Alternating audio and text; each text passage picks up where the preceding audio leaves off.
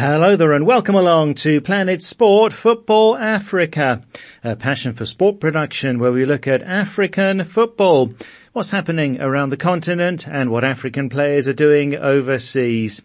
I'm Steve Vickers in Harare, Zimbabwe, joined by Ida Waringa and by Stuart Weir. And on this week's show we have the latest from the FIFA Under-20 World Cup as Nigeria knock out the hosts Argentina.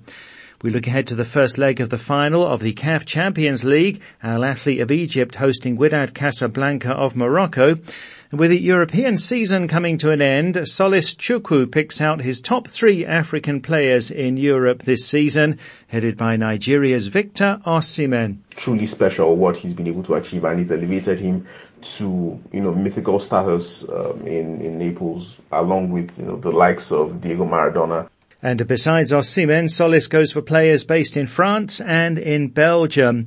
Also, Stuart looks back at a thrilling English Premier League season. Let's start at the under-20 FIFA World Cup in Argentina. It's at the quarter-final stage and there was a huge win for Nigeria, beating the hosts Argentina in the round of 16.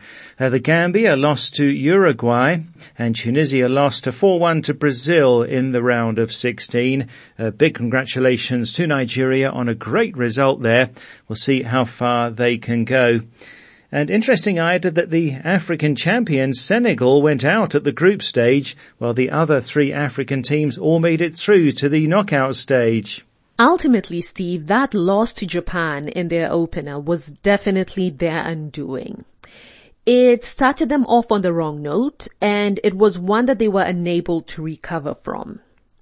Because had they wrapped up the job early on in the campaign, then that late equalizer from Colombia, it might not have done them in in the way it did because it inflicted maximum damage.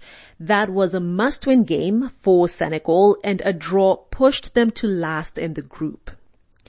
It was the first time in their history that they failed to go beyond the first round of the Under 20 World Cup. They reached the semifinals in 2015, the round of 16 in 2017, and they got to the quarterfinals two years later.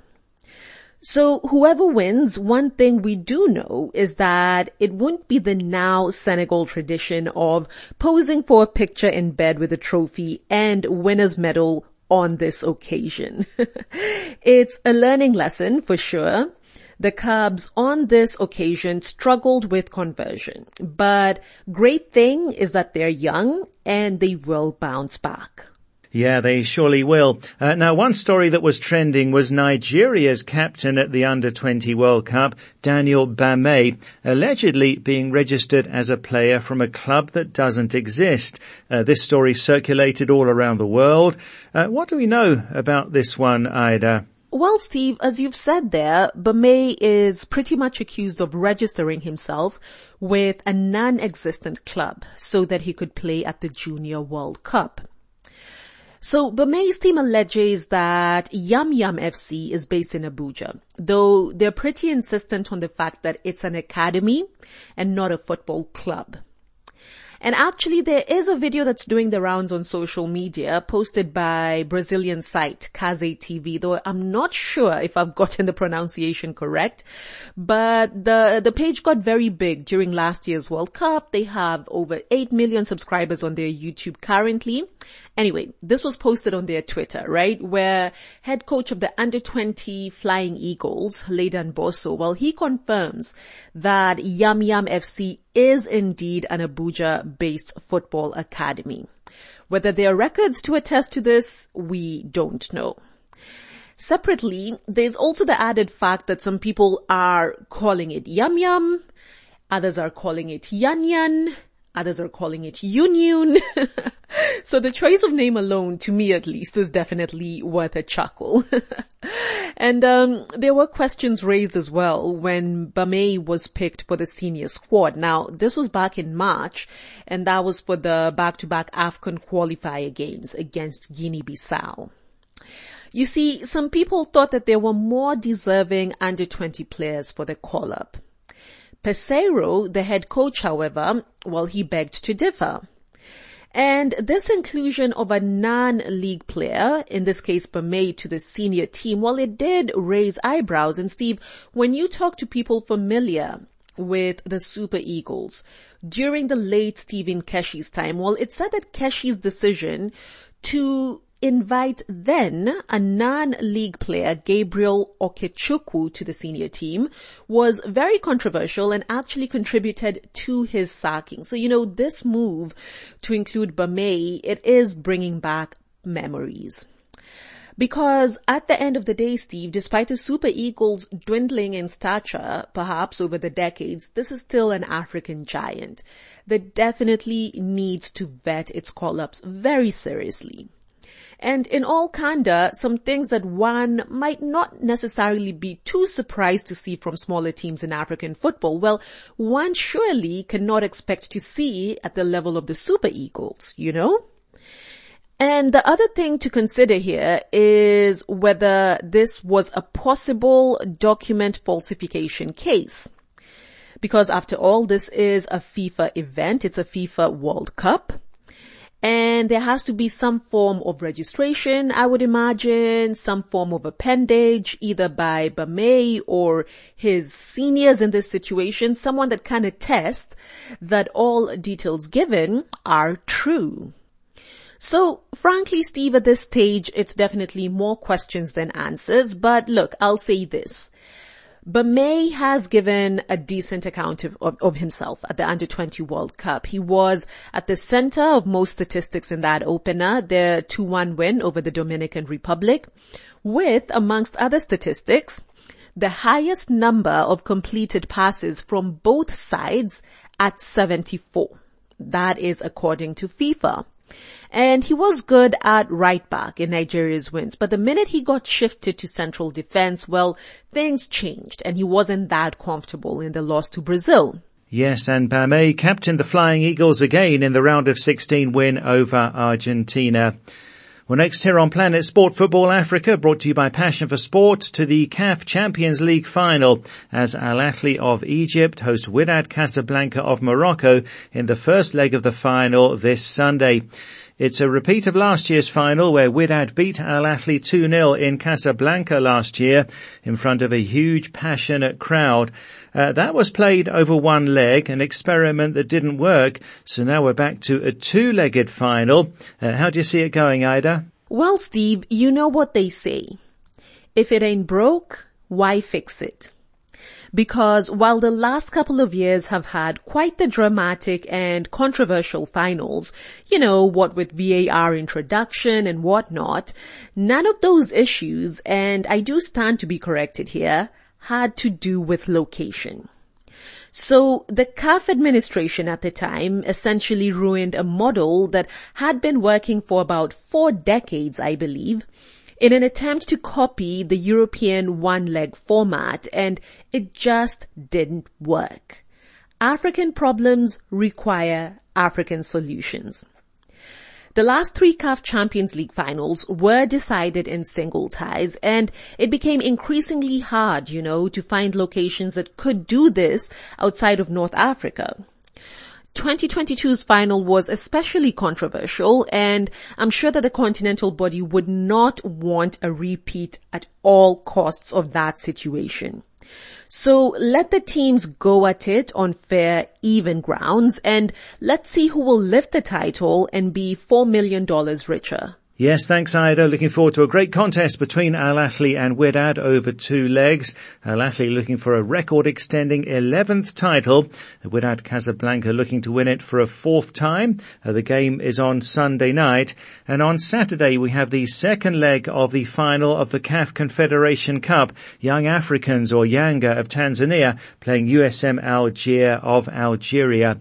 USM won the first leg 2-1 so they're very much holding the advantage. Uh, striker Aymen Mahious uh, was among the scorers there. He was the top scorer at the Chan, the African Nations Championship earlier this year, uh, featuring for Algeria. Well, this is Planet Sport Football Africa, brought to you by Passion for Sport. Still to come, Stuart on why Leicester got relegated from the English Premier League. You can follow us on Twitter at Planet Sport FA and you can download our app and listen to the show anytime and access past programs in our archive. To download the app, go to the Play Store or the Apple iTunes App Store and enter Planet Sport Football Africa. So the season is concluding in most European countries now with the Champions League final on next weekend. And I'm joined by Planet Sport Football Africa's Solace Chukwu in Lagos in Nigeria. Now, Solace is an expert on African players in Europe. Uh, Solace, can you pick out for us uh, three players who stood out for you this season uh, across Europe? Sure thing, Steve. I think the obvious place to start here is with Victor Osimhen, who has had a um, truly marvelous season in Serie A with Napoli.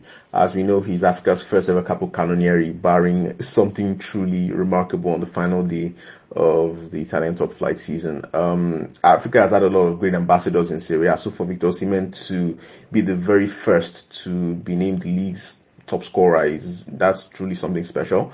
Um, one of those um, legendary African uh, players to play in Serie A, of course, is George Weah, former World Footballer of the Year um, because Osimhen broke his goal scoring record, um, where of course set that record playing for AC Milan over the course of five seasons. Victor Osimhen has broken it in three, and that just underlines what a tremendous asset he has been since moving to the club, and especially in this campaign. Um, as we know, it's not just the numbers. The Nigerian international was his goals were crucial in delivering Napoli's first Scudetto in 33 years, and only their third overall um, that uh, it's truly special what he's been able to achieve, and it's elevated him to you know mythical status um, in in Naples, along with you know the likes of Diego Maradona, who is no longer with us. So you can see it done wonders for his reputation. It's done wonders for his standing in world football, scoring 30 goals in all competitions and counting.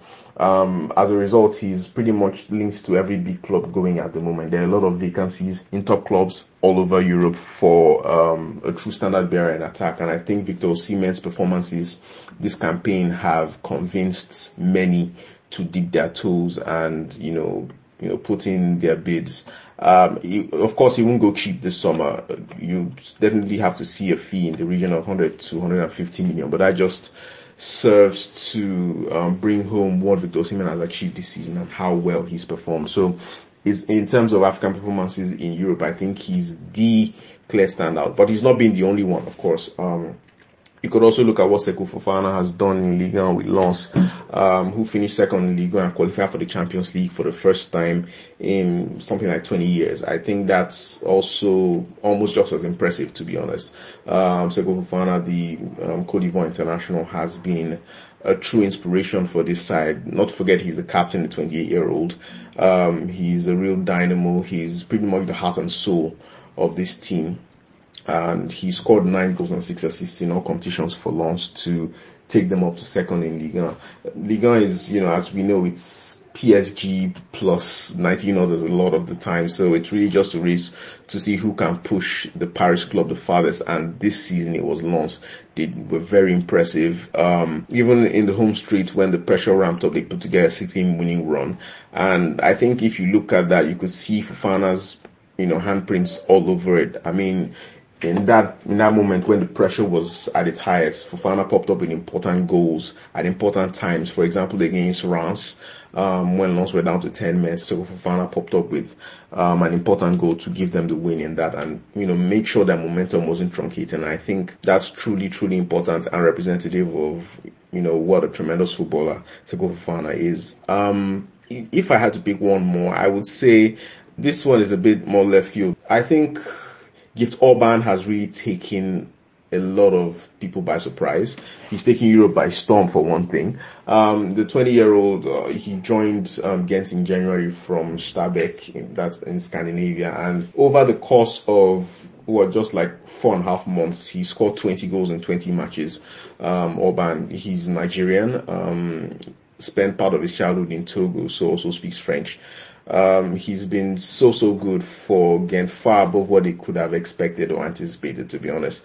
It's not just the goals for him either. It's, you know, it's the way he's scoring them. It's all manner of finishes from close range, from far out. He possesses a, a truly powerful shot on either foot. He's very impulsive, very eager to shoot on sight, and the self-belief on Gift Orban is just tremendous. Um, he, he famously tried to shoot directly from kickoff and almost scored, as a matter of fact, hit the bar in league play. He's just, he's just such a peculiar, interesting player. He's so self-confident. He was benched for a league game and brought on. He made it very clear to the coach that he's not having that. Um, he's he even managed to rile the online Arsenal fan base with some, you know, inopportune commentary on their ongoing league title drought. But I think it's just it paints a portrait of a very self-confident footballer who, for whom the sky is the limit.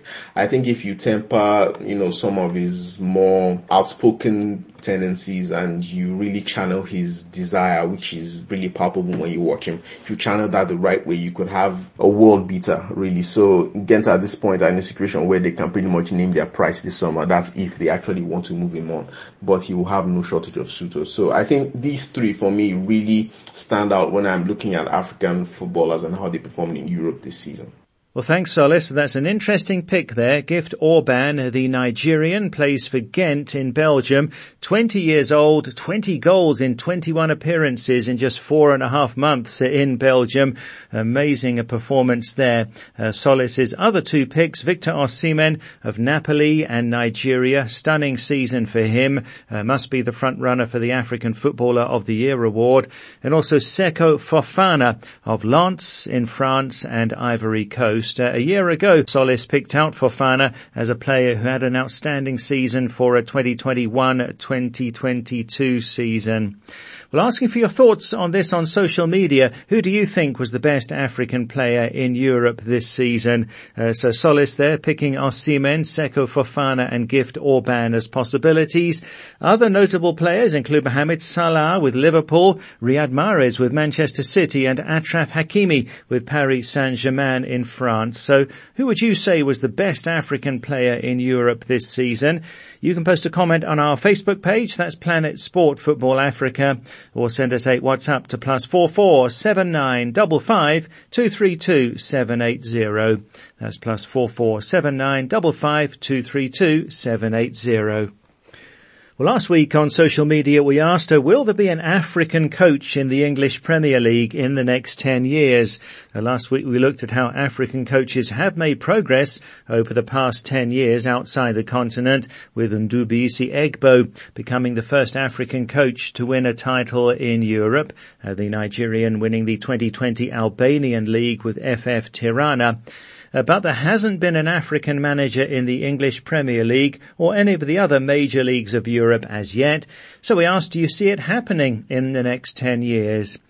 Well, Uvevure MK Mishak in Nigeria says that the problem is that most African players after playing don't want to invest back into football. They prefer to become football pundits or to run other businesses like hospitality and so on. They should try to own a small community club or to coach or be agents and so on, uh, says Mishak. Uh, Penyai in Zimbabwe says, we'd like to see more of them in that part of the world doing well, but I think it should start back home. For example, taking a local club to the Club World Cup final against Real Madrid and beating them, that would make the top clubs to believe in our coaches, says Penyai. In the Gambia, Mohamed Ba is sounding very optimistic, uh, saying, yes, I think there will be an African coach in the English Premier League in the next 10 years. We have very good, young, talented coaches in Africa. All they need is to build their capacity more for them to know the technicalities and to build good teams to compete at the top level. Uh, the Premier League is the most competitive league in the world, so you must be very knowledgeable to manage at that level. And also discrimination is preventing African coaches from managing clubs in the Premier League, says Mohammed. And finally, Sideko Suno in the Gambia says, yes, why not? We do have the skills to do it. Well, thanks very much for all of those comments. Always great to hear from you. Uh, so the seasons are winding up in Europe. The English FA Cup final on this Saturday. Man City against Manchester United. Uh, that should be a great game. And uh, then the following weekend it is the Champions League final. Man City against Inter Milan. So we'll see if Man City can do the treble.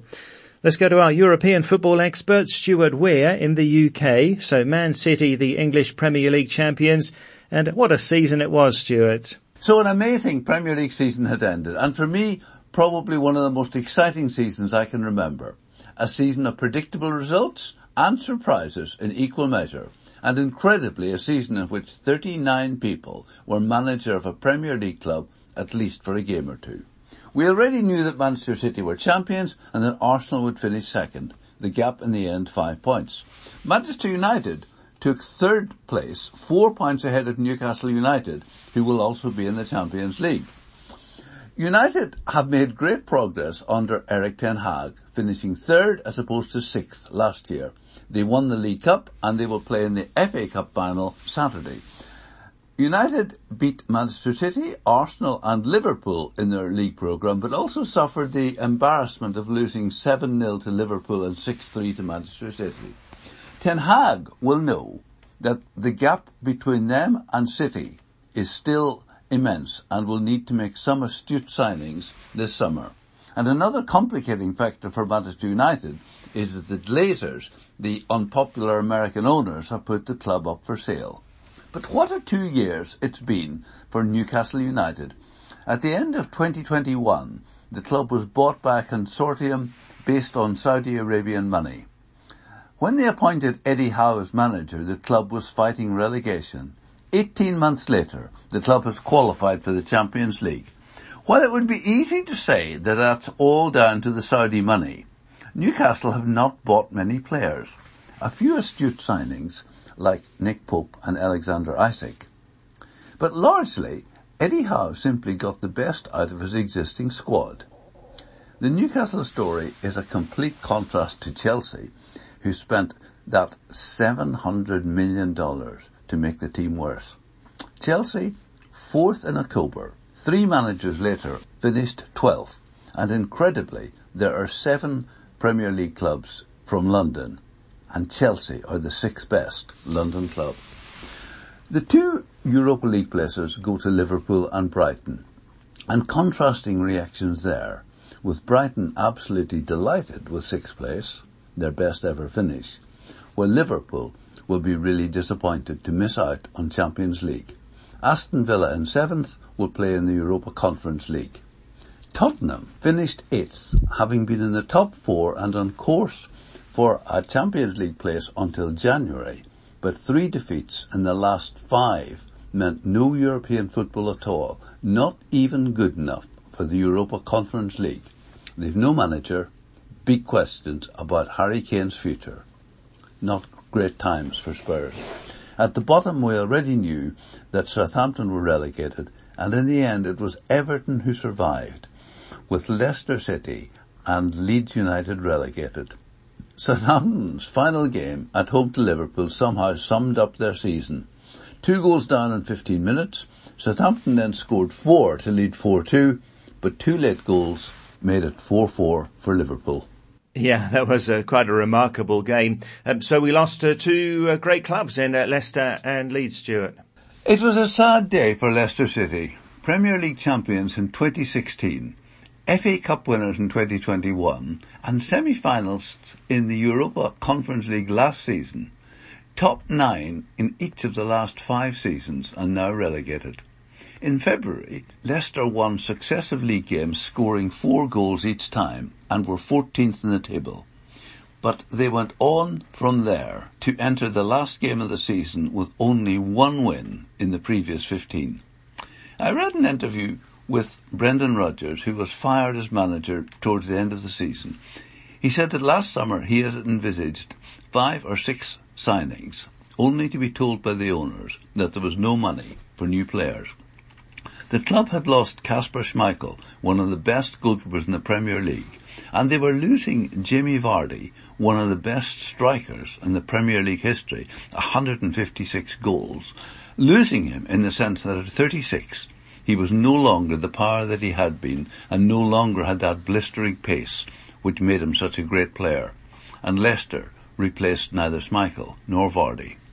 Leicester beat West Ham 2-1 on the final day of the season, but that was not enough. Leicester needed Everton to lose. And Leicester now find themselves in a strange position of having nine players out of contract, including Nampalys Mendy from Senegal, Daniel Amartey from Ghana, Tielemans, such a great player, and James Maddison has only one year left and he seems likely to leave as well. And then there's a question of Dean Smith, the former Aston Villa and Norwich manager, appointed with eight games to go to keep them in the Premier League, obviously failing. What is his future? A lot of questions there to be answered. Leeds United were one of the big teams in English football, once reaching a Champions League final and winning the league the year before the Premier League started. Then they dropped out of the top division. But in 2020, Leeds were promoted to the Premier League again after an absence of 16 years. And under their somewhat erratic but always interesting manager Marcelo Bielsa, they finished 7th in 2021, 17th in 2022, but by then Bielsa had gone. Sam Allardyce was in charge for the last three games and he was their third manager this season. But I think if you go back to April, that was what sealed their fate. Remember that home game with Crystal Palace where they lost 5-1 and then their next home game they lost 6-1 to Liverpool. And that wretched form continued with a run of nine games in which they picked up just two points. The team simply seemed to lack quality. Sam Allardyce has said that he would like to remain as Leeds manager, but it remains to be seen what happens. So Everton survived. With Leicester City at one stage leading West Ham and Everton scoreless against Bournemouth an hour into that game, it was Everton who had dropped into the bottom three. Then a spectacular goal in the 67th minute by Abdoulaye Doucouré, French-born Mali international, changed everything, saved Everton, and Leicester were doomed at their expense. Incredibly, Steve, this was the fourth time in the Premier League era that Everton had gone into the last game of the season needing to win to secure their Premier League status. Sean Dyche will remain in charge, but he has a big rebuilding task to do. One final thought, Steve. Everton's decision to replace Frank Lampard with Sean Dyche worked, while Southampton's three managers and Leicester's late replacement of Brendan Rodgers with Dean Smith did not.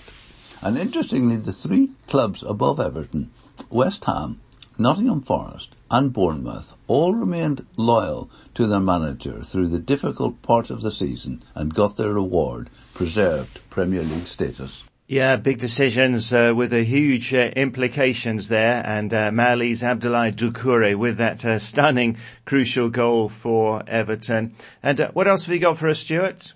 Alexander Mitrovic had a penalty saved by David De Gea on Sunday. It was the fourth penalty he's missed in the Premier League this season, and that's a record. But he's also scored four. He may consider himself a bit unlucky as David De Gea has not saved a penalty at Old Trafford for nine years. Now, here's a funny statistic. Based on the starting 11 throughout the season, 48% of Wolves players were Portuguese. Remember that they had two successive Portuguese managers before Lopetegui.